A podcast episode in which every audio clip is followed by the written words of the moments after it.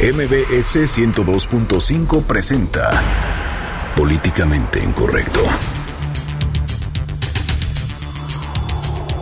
Debido al incremento de la inseguridad en la carretera México-Querétaro, elementos de la Gendarmería reforzarán la seguridad a fin de erradicar el alto índice de asaltos. Pero cabe recordarle a la autoridad que como esta, varias autopistas del país presentan la misma problemática.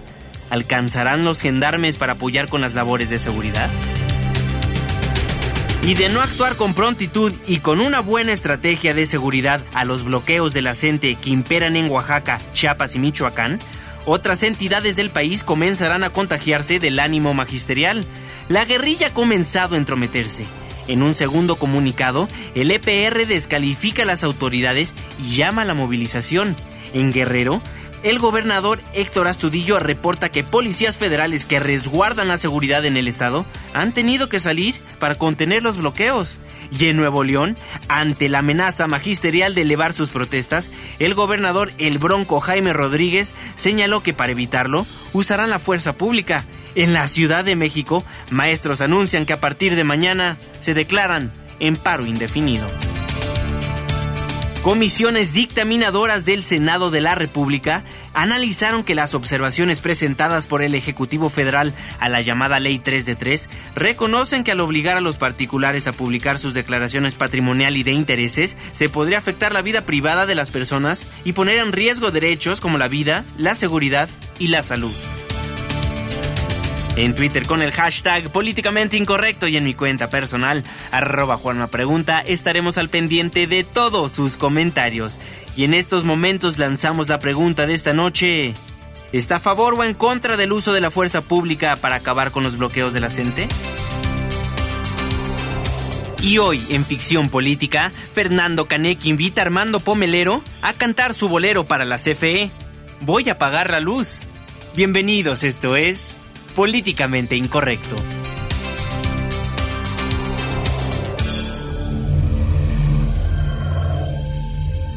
Estás a punto de entrar a una zona de polémica y controversia. Una zona de discusiones álgidas y análisis mordaz. Estás entrando al terreno de políticamente incorrecto.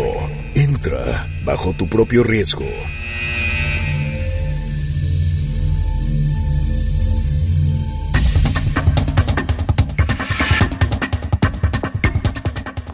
Muy buenas noches, 9 con 4 minutos. Le doy la más cordial bienvenida a este su espacio políticamente incorrecto, la mesa de análisis y de opinión de Noticias MBS. Hoy 4 de julio de 2016, 4th of July para los gringos, Día de su Independencia e inicio de semana. Irving Pineda, muy buenas noches.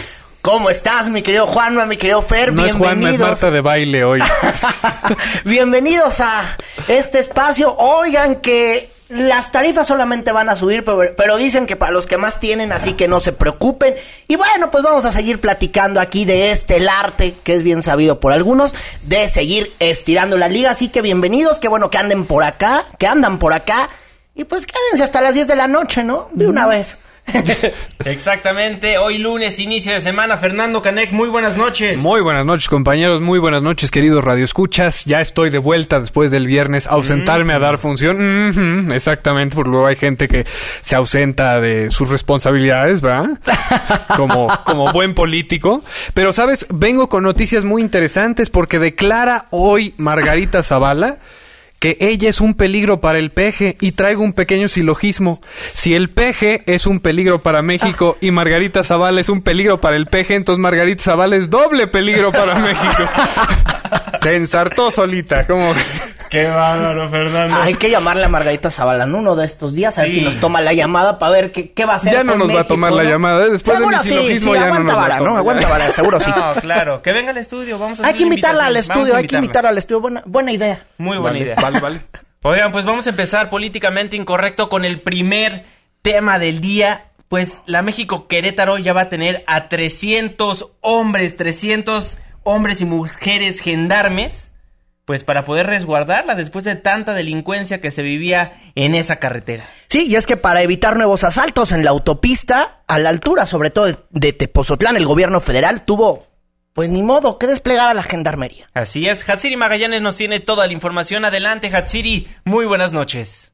Gracias, Juan Manuel. Buenas noches. Pues con el fin de reducir y prevenir el robo en transporte público, además de generar junto con las autoridades locales mejores condiciones de seguridad a los ciudadanos y transportistas en la autopista federal México-Querétaro, el secretario de Gobernación, Miguel Ángel Osorio Chong, anunció el despliegue de 300 elementos de la Gendarmería durante la firma del convenio Plan 3 Transporte Estatal Seguro. Todo esto en conjunto con el gobernador del Estado de México, Erubiel Ávila. Osorio Chong dijo que se tiene contemplado aplicar la misma medida en otras carreteras federales de aquella entidad. Y hoy está dando un paso fundamental con el plan que ha venido elaborando el gobierno del Estado, al cual nos venimos a sumar, a respaldar. Habrá 300 elementos de la Gendarmería, de la Policía Federal, establecidos tan solo en esta carretera y lo vamos a llevar a las otras carreteras, a las que tengan que ver con el ámbito federal, pero también en el, en el respaldo al gobierno del Estado. Señaló que gracias a la coordinación con las autoridades estatales en los últimos tres años se le ha pegado fuerte a la delincuencia organizada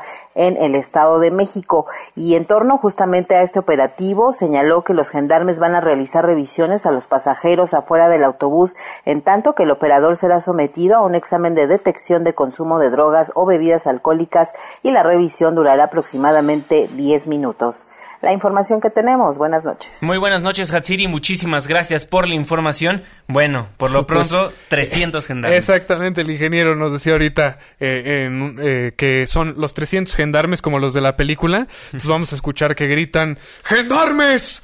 Hoy cenamos en la Plaza de la Corregidora. Oigan, y justo en este evento estuvo ahí don Erubiel Ávila, el gobernador del Estado de México, quien le pidió un voto de confianza a los ciudadanos que circulen pues por las carreteras de ese estado donde pareciera que no hay justicia.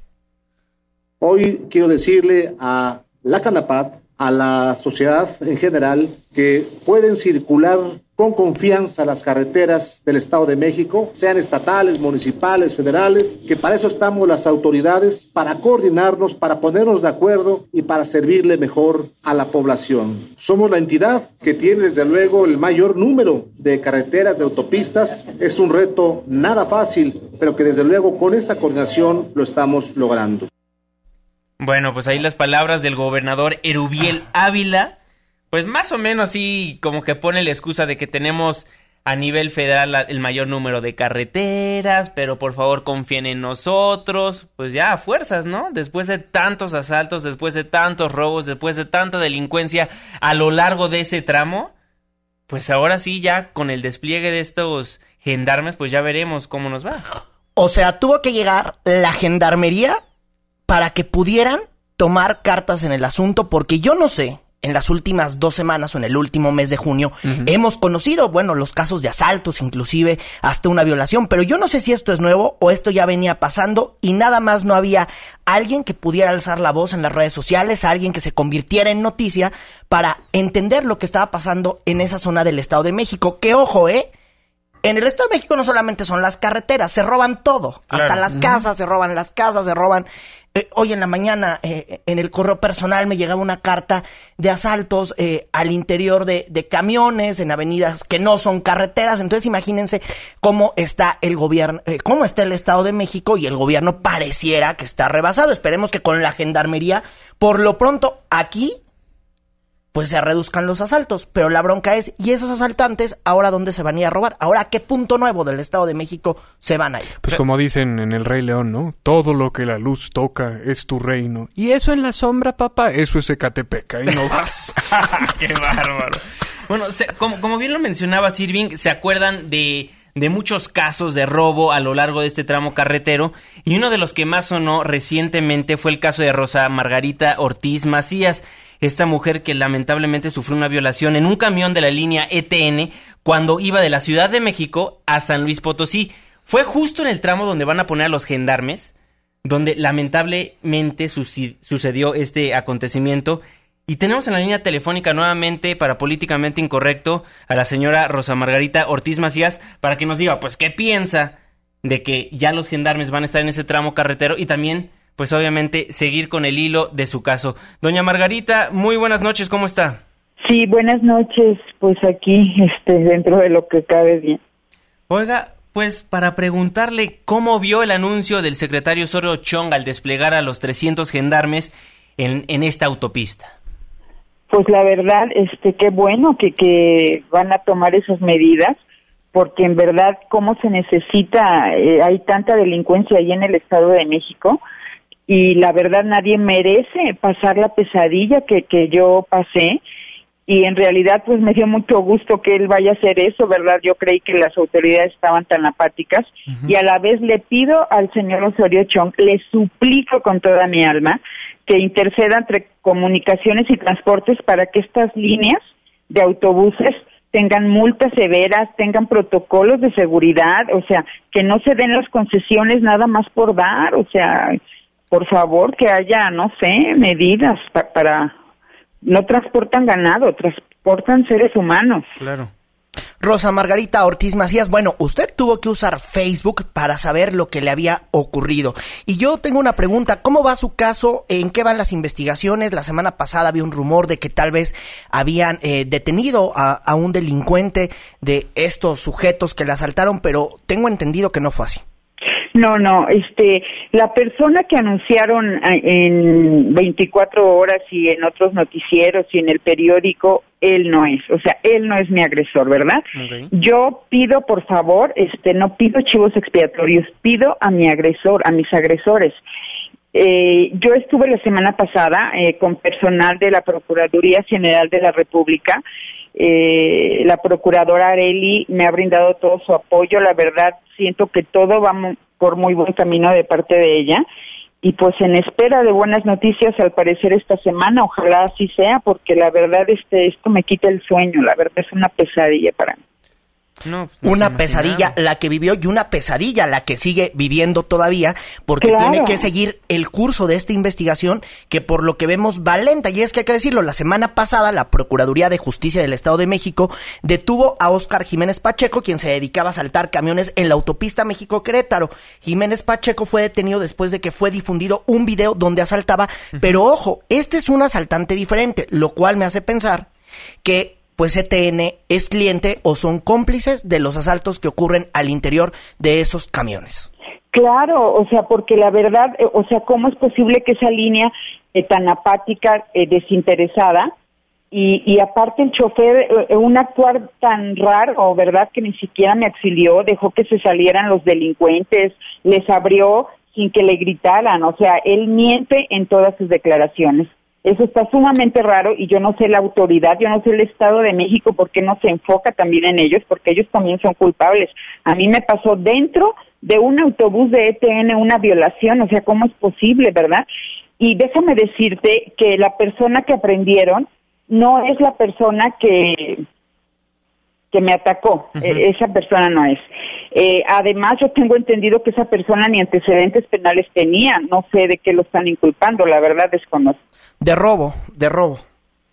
Nada más. Pues sí, este. Pero pues no. de robo, pero no, no en ningún autobús, porque si te fijas bien, no es este el de, de, los delincuentes que sale el video, él no es de los que están ahí, o sea, yo no sé por qué quieren achacar a personas que no son. ¿Y por parte de la empresa ETN ha tenido alguna otra vía de comunicación? ¿Se han acercado con usted a pagarle un daño moral o algo por el estilo? No, no para nada. Es una línea totalmente indolente. Es una línea que lo único que le importa es estar atesorando dinero. Es una línea que promete seguridad a sus pasajeros y no tiene la menor sensibilidad. Por eso yo le pido al señor secretario Osorio Chong, por favor, que multen esa línea, que hagan algo, por el amor de Dios, no puede ser que, sean tan indolentes, en verdad.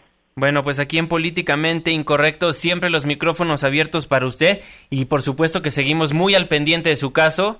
Muchísimas gracias por tomarnos la comunicación. Le agradezco, le agradezco. Buenas noches. Muy buenas noches.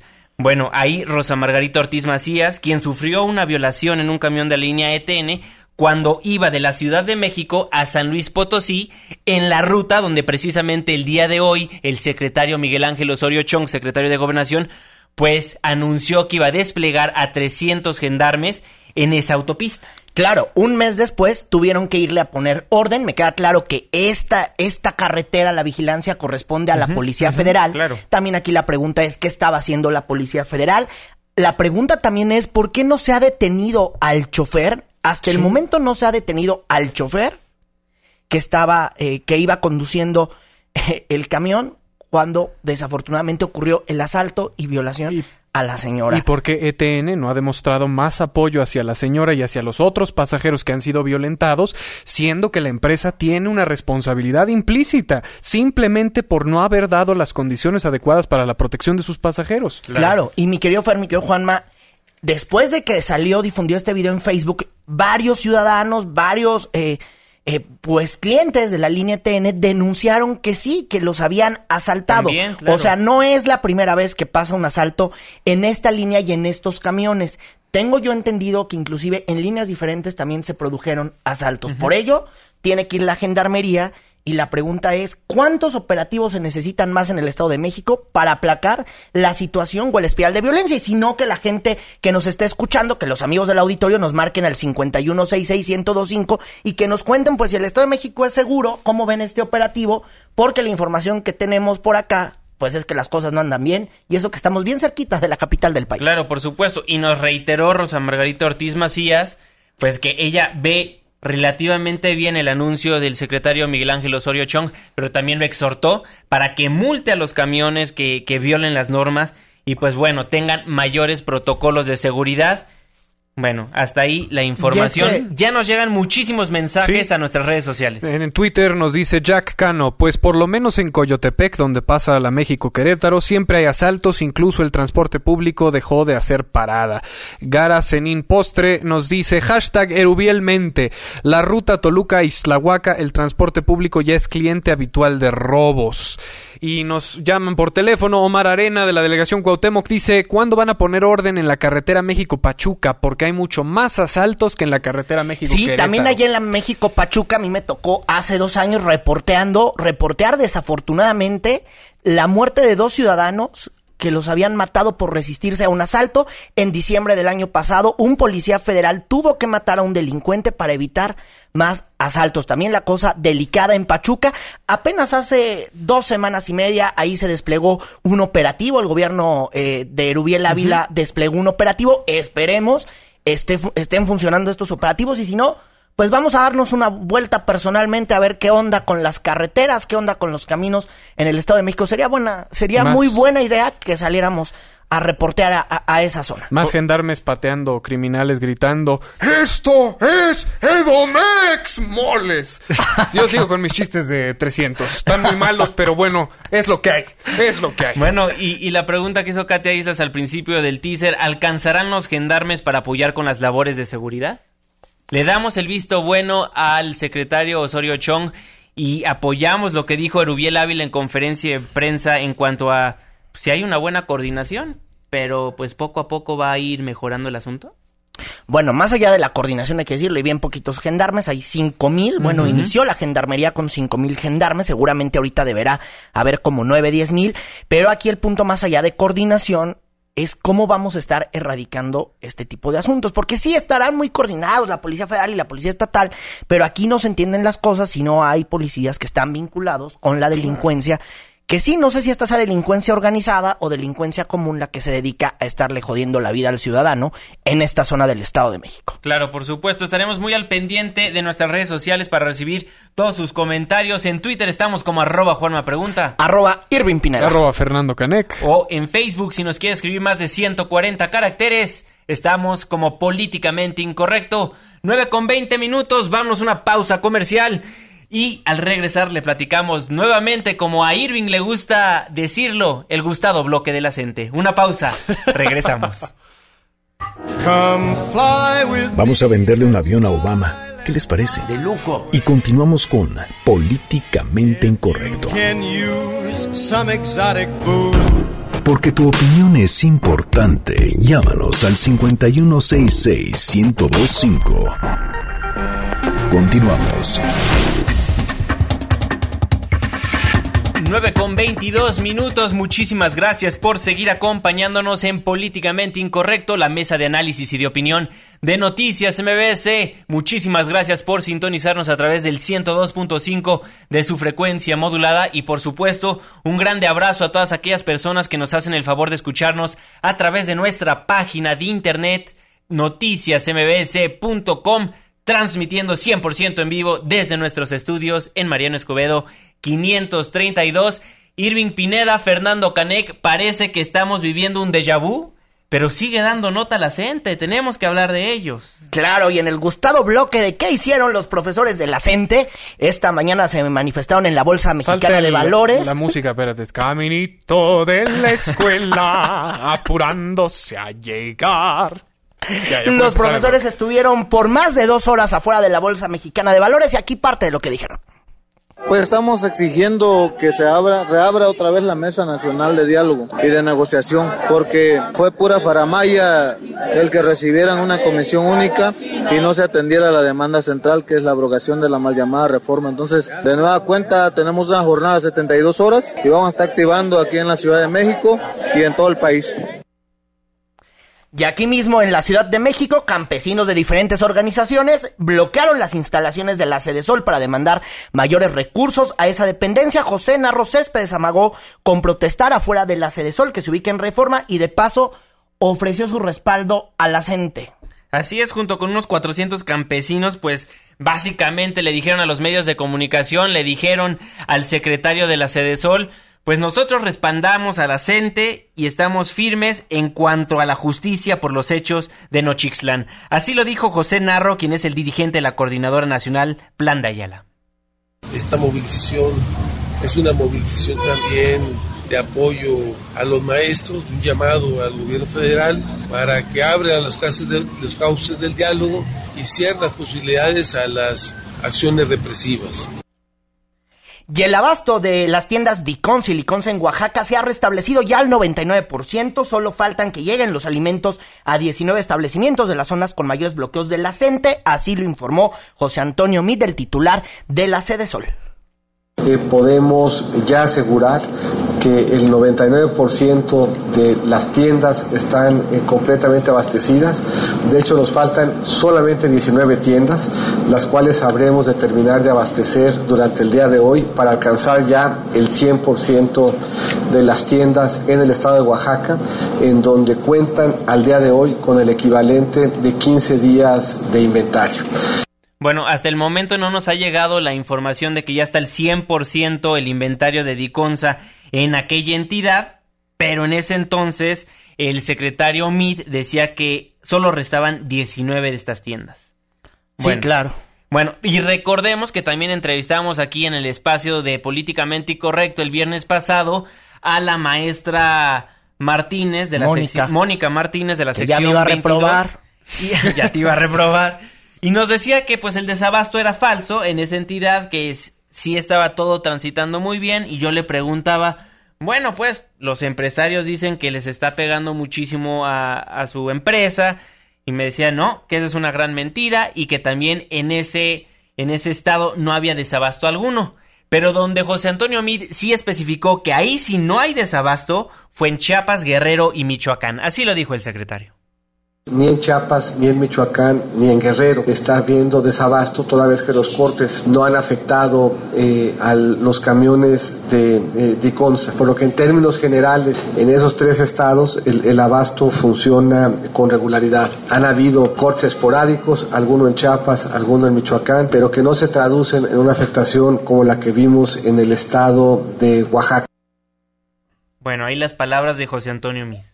Sí, y ahora vámonos hasta Oaxaca porque hasta allá permanecen los bloqueos. Mi querido Juanma, hay que decirlo, ha sido un día donde hubo bloqueos, son bloqueos intermitentes los que están ocurriendo, pero eh, hubo bloqueo, por ejemplo, en dos plazas comerciales, eh, hubo bloqueos de acuerdo a, la información que tenemos y también por, eh, por la tarde del domingo hubo una asamblea estatal de los profesores opositores a la reforma educativa.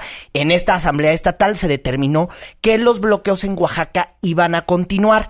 En las demás asambleas se estudiará si van a seguir de manera intermitente o de manera permanente, pero lo, la información que sí tenemos es que en Oaxaca pues fue un inicio de semana con bloqueos. Pues vámonos hasta esa entidad con Karina García, nuestra corresponsal aquí en Noticias MBS, para que nos dé toda la información. Karina, muy buenas noches, ¿cómo estás? ¿Qué tal? Muy buenas noches. Efectivamente, maestros de la sección 22 reiniciaron con su jornada de lucha este lunes al bloquear al menos nueve puntos de de la región del Istmo de Tehuantepec, nueve puntos carreteros en la región del Istmo de Tehuantepec. Mientras tanto, en Oaxaca reinstalaron sus retenes en la carretera federal 190 en Asunción Ochixtlán, del mismo modo en Hacienda Blanca, en Etla, en donde los maestros revisan cada uno de los carros que transitan por esta zona y solo dan paso a los vehículos compactos. Esta situación ha generado pues efectivamente pérdidas en el sector turístico, pero también en el sector productivo, es decir, entre los productores de, papaya, aguacate, coco y demás que se han posicionado, que se venían posicionando en la entidad y en otros estados. En ese sentido, algunos productores de 33 cadenas productivas de la entidad manifestaron que semanalmente pierden entre 6, 7 mil y 5 mil pesos eh, debido a que los carros en los que transportan sus productos pues han sido varados por parte de los maestros. En este sentido, bueno, les comento también que la sección 22 ha manifestado que se mantendrá en el campo de batalla pese a pues estas advertencias que ha realizado el secretario de Gobernación Miguel Ángel Osorio Chong, que no dudó que pues se utilizará la fuerza pública para desbloquear estos puntos carreteros en Oaxaca. Sin embargo, la sección 22 se mantiene en esta postura, tanto así que este lunes también bloquearon algunos centros comerciales aquí en la capital oaxaqueña y trataron de boicotear los cursos que realizó el Instituto Estatal de Educación Pública de Oaxaca para la capacitación de algunos representantes de los niveles educativos aquí en la entidad. También se espera que el día de mañana los maestros pues nuevamente tomen las plazas comerciales así como mantengan los bloqueos carreteros en estos nueve puntos de la región del Istmo de Tehuantepec, algunos en la costa, otros en la Mixteca, en la Mixteca, perdón, con el cual suman al menos una veintena de bloqueos carreteros aquí en el estado de Oaxaca. Karina, nada más para que le informes a, a la audiencia de políticamente incorrecto, los cuatro mil elementos de la Policía Federal que envió el gobierno federal a Oaxaca ya se encuentran en las calles. No, eh, se mantienen a la expectativa, sin embargo, no han podido hacer nada porque prácticamente se encuentran atados de manos debido a que también la Comisión Nacional de Derechos Humanos, así como los organismos internacionales, realizan sus tareas aquí, sobre todo en Asunción Ochitlán, en donde se dio este enfrentamiento entre la Policía Federal y organizaciones sociales, así como maestros, dando como resultado pues la muerte de nueve personas. Sin embargo, los policías federales se mantienen al margen de toda esta situación, solamente esperan indicaciones por lo que se nos ha comentado. De acuerdo, Karina, muchísimas gracias por tu muy amplio reporte. Buenas noches. Gracias, buenas noches. Karina García, nuestra corresponsal en Oaxaca, pues por lo pronto nos dice que mañana va a haber nueve puntos donde se van a estar manifestando los, profesor, los profesores de la CENTE. Pues ya veremos qué otra cosa puede suceder en aquella entidad y en los demás estados de México. Sí, claro, vamos a estar muy atentos a las decisiones de la coordinadora, que son pues decisiones importantes porque no sabemos cuándo vaya a cuando vuelvan a este diálogo, eh, es un diálogo que está suspendido con el gobierno federal, pero que evidentemente siguen los bloqueos. Los empresarios dicen, quítenme los bloqueos. El gobierno federal dice, vamos a mantener el diálogo. No se sabe si se van a usar, si van a usar la fuerza pública, porque también usar la fuerza pública resulta riesgoso ante la opinión pública. Y entonces, bueno, pues este panorama de la gente se va complicando. Los profesores siguen estirando la liga. El gobierno federal pues sí, esperando el ligazo o no sé qué es lo que está esperando. Interesante resaltar pues cómo va nuestra encuesta, porque esta noche les preguntamos, ¿está usted a favor o en contra del uso de la fuerza pública para acabar con los bloqueos de la gente? El 59% de los encuestados dice a favor, el 27% dice en contra, el 5% dice a favontra y el 9% dice en control. Estas últimas dos opciones para todos los que estamos muy confundidos con el asunto y que no podemos tomar una postura activa. Y también nos llegan varias llamadas. Julián García de Atizapán, Zaragoza.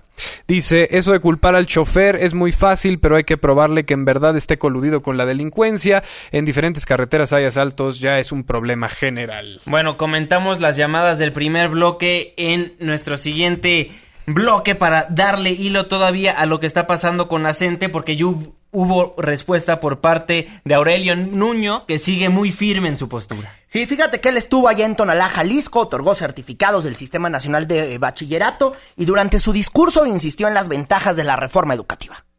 Para iniciar la construcción de un sistema educativo de calidad que permita que México tenga las herramientas que necesita para enfrentar los retos del siglo XXI y ser una nación próspera y que pueda enfrentar con un gran éxito este siglo de inmensos retos. Bueno, ahí las palabras del secretario de Educación Pública, Aurelio Nuño, quien sigue muy firme en su postura que la reforma educativa no se va a cambiar. Y que también parece que ya no tiene mucha vela en este entierro, porque la verdad las mesas de diálogo las está haciendo Miguel Ángel Osorio y ya en Nuño, bueno, pues sigue hablando de la reforma educativa, pero así como de lejitos, como de lejitos habla, ¿no? Pues, campaña de marketing, o sea, la está promocionando porque esa es su responsabilidad.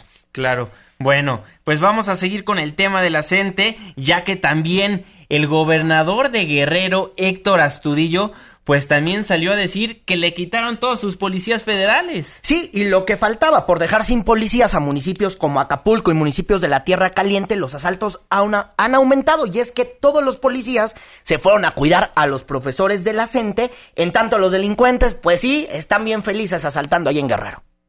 Tiene más o menos 20 días que la Policía Federal salió de Guerrero. Hay realmente, eh, yo creo que el 5% de los policías federales, derivado que están en estados como Chiapas y como, como Oaxaca. Aun cuando Guerrero tiene un problema también en las autopistas, en la carretera. Bueno, ahí las palabras de Héctor Astudillo Flores. Es que sí es muy importante mencionar lo que dice el gobernador, ya que pues le quitan la policía en uno de los municipios más peligrosos a nivel México. Ya lo platicábamos aquí en Políticamente Incorrecto con el estudio que sacaron recientemente, donde dicen que pues básicamente muchísimos municipios en el estado de Guerrero pues son de los más peligrosos en nuestro país y ahora le quitan a todas sus fuerzas y solo permanece el 5% de los elementos policíacos federales. Sí, pues, ¿qué, se puede decir? Digo, pues, triste estrategia, man. O sea, ahí es como jugar ajedrez con eh, un ejército de piezas blancas y tú nada más tienes la reina y el rey. Pues, ¿qué, qué vas a hacer, man?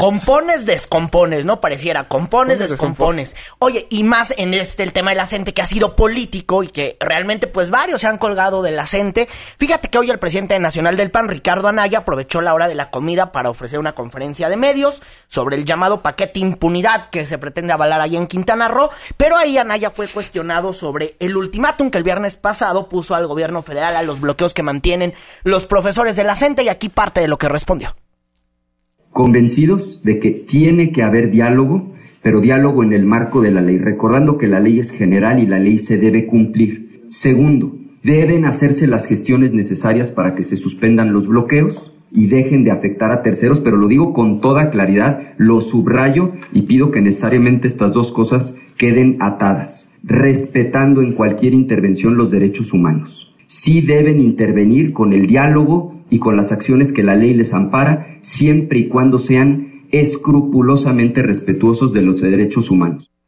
Bueno, ahí las palabras del presidente de Acción Nacional, Ricardo Anaya, pues bueno, que dice que sí se debe resolver a través del diálogo y por supuesto sin violar los derechos humanos. Digo, es mucho más fácil decirlo que, que pues bueno, las acciones que tiene que hacer el gobierno federal.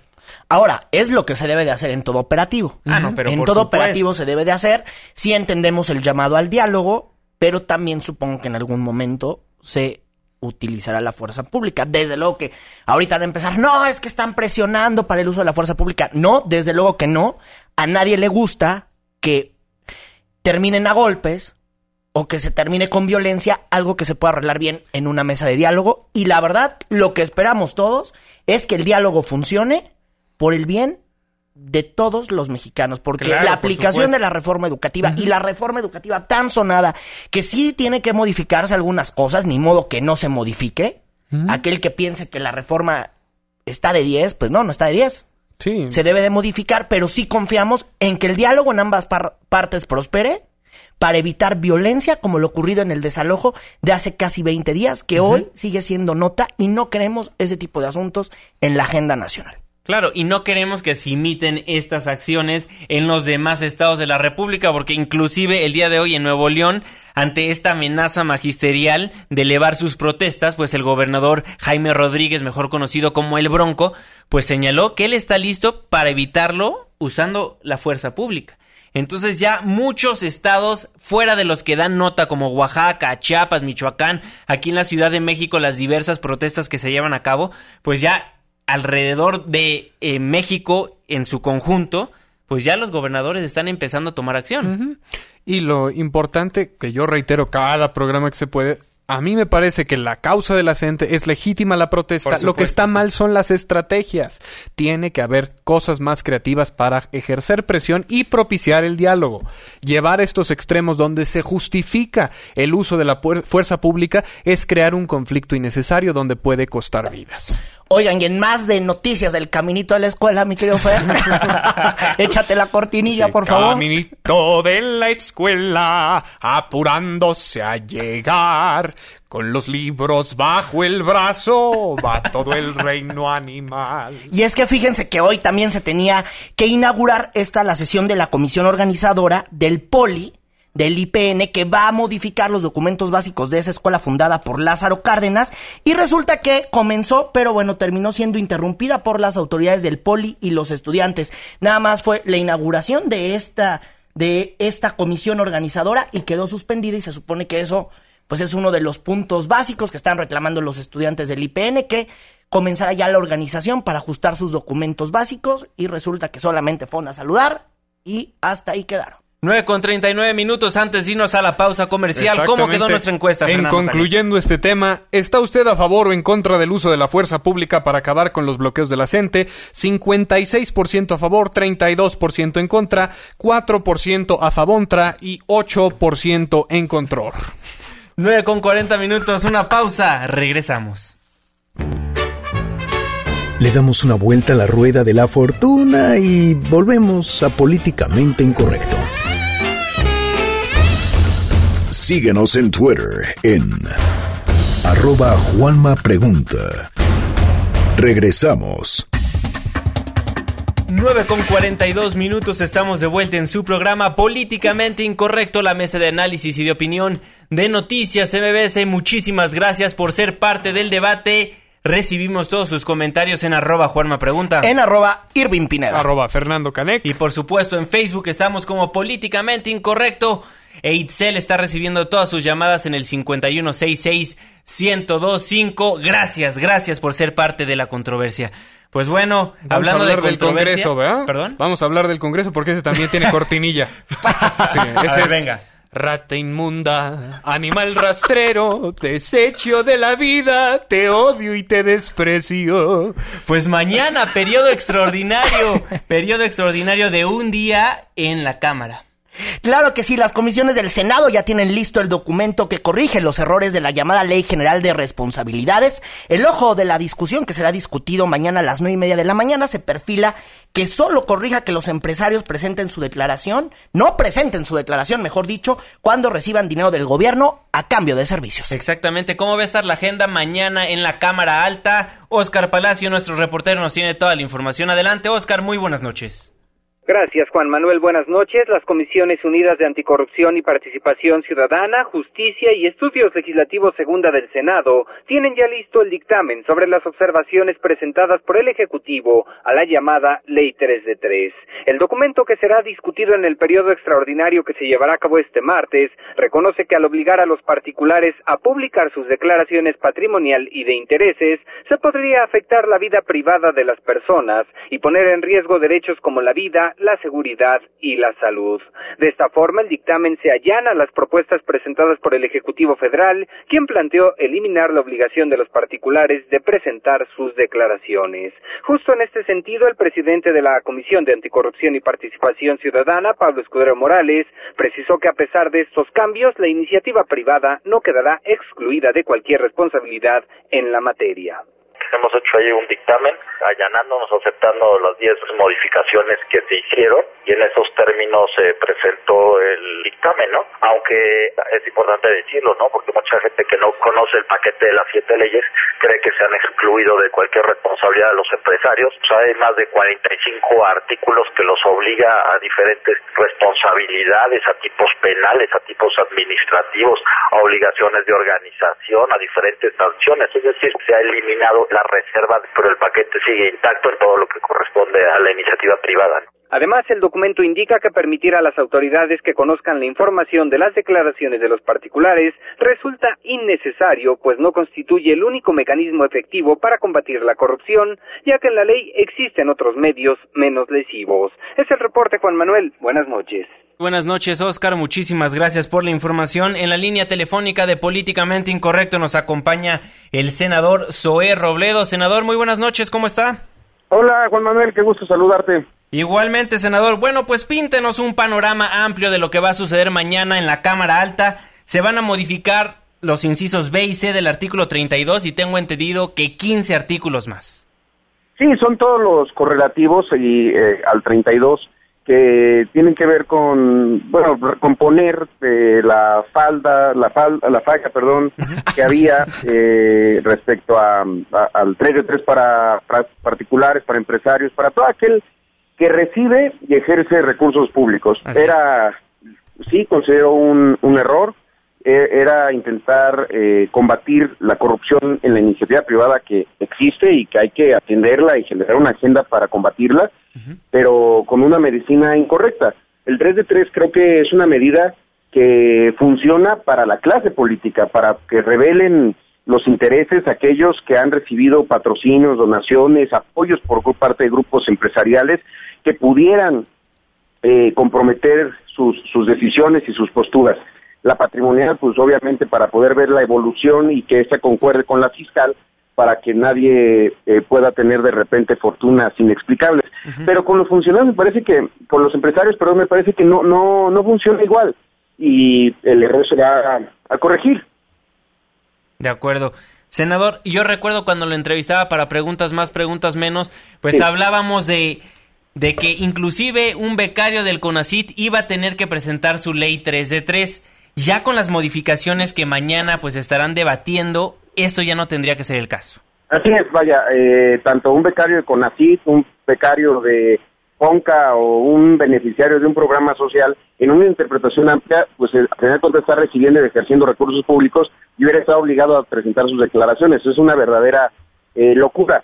Eh, ahora, sí creo, yo insisto en que debemos de, fortalecer, por un lado, los mecanismos que en el propio Sistema Nacional Anticorrupción ya existen para combatir la, la corrupción en la iniciativa privada y su vinculación con la política, pero también eh, una agenda muchísimo más amplia pensando eh, hacia adelante. Creo que el tema aquí de fondo es la corrupción en el, en el acceso al poder, es decir, empresarios que están financiando campañas para garantizarse contratos, empresarios que están patrocinando a grupos, a, legisladores o a, eh, gente, eh, funcionarios electos, con la intención de después poder determinar sus acciones y, las posturas que defienden.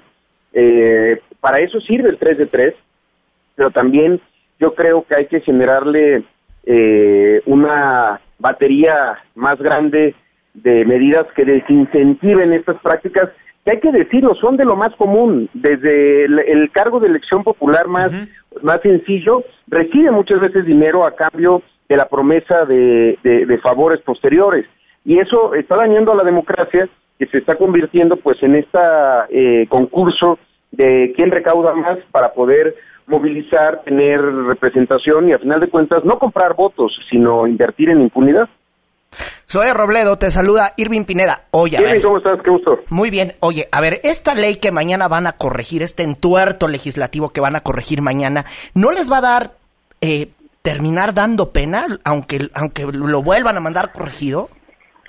Pues mira, ahora sí te diría, como dice el dicho, pena robar y que te cachen, lo cual no sé si todos pueden estar eh, libres de ese pecado. Este, pero no, yo creo que hay, hay, que plantear dos cosas. Nosotros vamos a definir hasta mañana nuestra posición, pero creo que, y, y, reconozco que el, el, veto es necesario y, y, es algo que, que se debe de hacer. Se pudo haber hecho de otra manera, con una nueva iniciativa o de otra forma, pero bueno, creo que ahí sí este, eh, es de reconocerse que, se que nos equivocamos. No, se equivocaron más quienes presentaron y redactaron la, la reserva y quienes la empujaron y nosotros pues en un momento en el cual creímos que, que, las intenciones, hay que recordar, la reserva se presentó a las 12.51, si no mal recuerdo, y se estaba votando nueve minutos después, eh, que son también de las fallas que tenemos de andar legislando de noche sobre las rodillas y, y, con estas bolas eh, rápidas. Creo que hay que nosotros preocuparnos como senadores también por salvar la, eh, la dignidad del Congreso, pero sin caer tampoco en la soberbia de decir no estuvo bien, porque no, no lo estuvo, la verdad, hay que decirlo, no estuvo bien, cada quien tiene que reconocer su, su responsabilidad en esto y hacerlo de manera eh, muy seria y madura. Eh, creo que los, los, los, eh, los vetos en este sentido funcionan. Ahora, ¿qué es a mí lo que me sigue preocupando? O lo que a mí me hubiera gustado ver y seguramente a muchos más, pues también que se hubiera vetado el artículo 29 y, que, y, que, de la misma manera como ahorita estamos preparándonos para modificar la ley y no hacerla eh, inoperante, eh, pues estuviéramos también ahorita preparándonos para aplaudir un veto presidencial que hubiera recogido la, la posición y la opinión de los ciudadanos que apoyaron la iniciativa 3 de 3. Zoe, te saluda Fernando Caneque. Entonces ya podemos dar por entendido que se pasaron esa modificación por el arco del triunfo, ¿verdad? Ya el 29 ni siquiera lo vamos a tocar. Sí, Fernando, ahí, ahí sí hay una, ya ni siquiera una interpretación, yo sí, ahí sí no hay forma de poder abrir la discusión siquiera del artículo 29.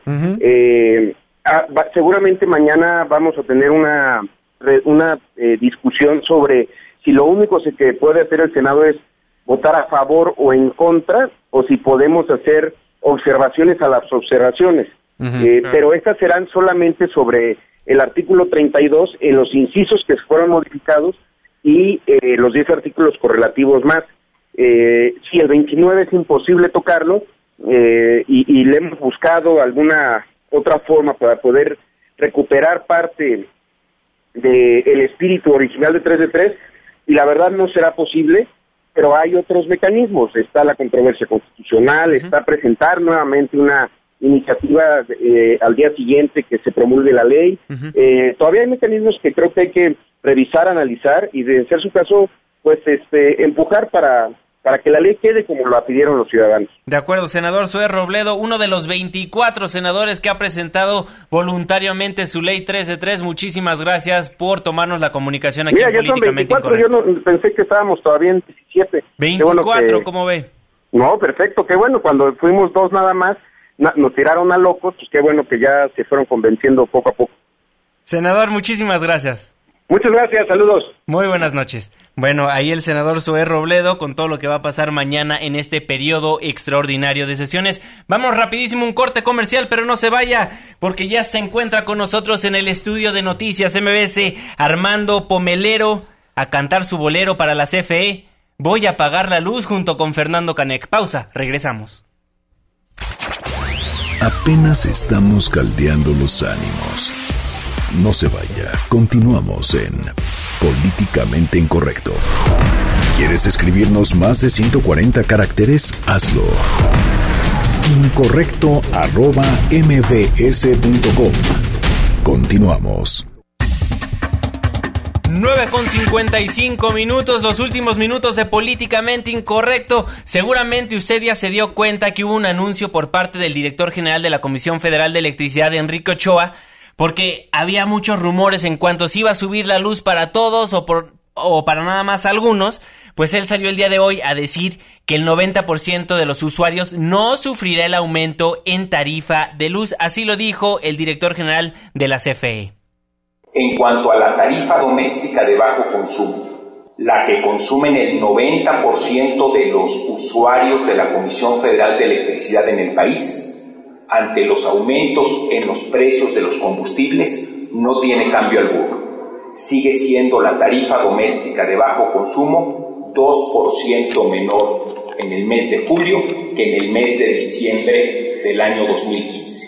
Y por segundo año consecutivo, en lugar de subir 4%, como lo hacía anualmente entre el 2006 y el 2014, la tarifa doméstica de bajo consumo ha bajado en el 2015 2% y ahora en el 2016 otro 2%.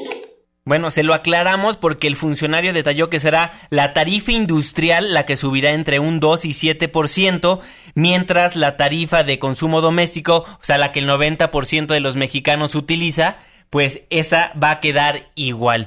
Pero, Pero el maestro Polmenero opina exactamente lo contrario. Y nada más para balancear pusimos este punto porque ahora el maestro Polmenero nos deleita con uno de sus clásicos, Voy a apagar la luz. Familia hermosa, familia bonita. Voy a apagar la luz que ya volvió a subir. ¿De nos sirve mostrar nuestra indignación?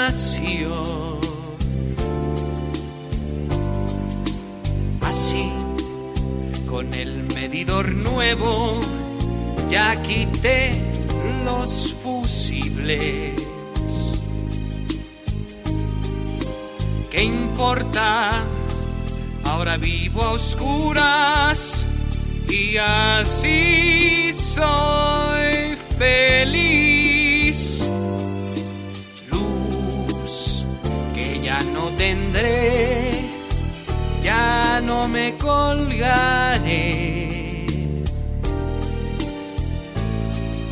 Alumbro con veladoras por ti, ya no tengo ni pa'l gasto. Todo es culpa del PRI. Y por eso voy a cortar la luz que ya volvió a subir. Familia bonita, familia preciosa ya nos la volvieron a hacer. Que es que no iban a subir y ya nos la subieron. Que la iban a bajar y ya no la bajaron. ¿O tú qué opinas, Andrés? Yo se los dije, íbamos a acabar yendo candil de la calle y oscuridad de la casa. Cada vez nos acercamos más a no poder ni ver. Ya no pa'l gasto. Todo es culpa del PRI y por eso voy a cortar la luz que ya volvió a subir. Ya no tengo ni pa'l gasto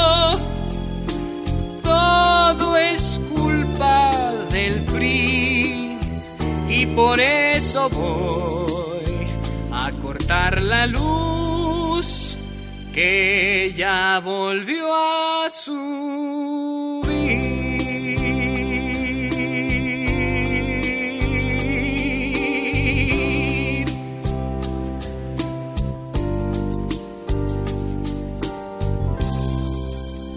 10 de la noche en punto, grande, voy a apagar la luz con Armando, Ma digo, Armando No, Pomelero y Fernando Canek.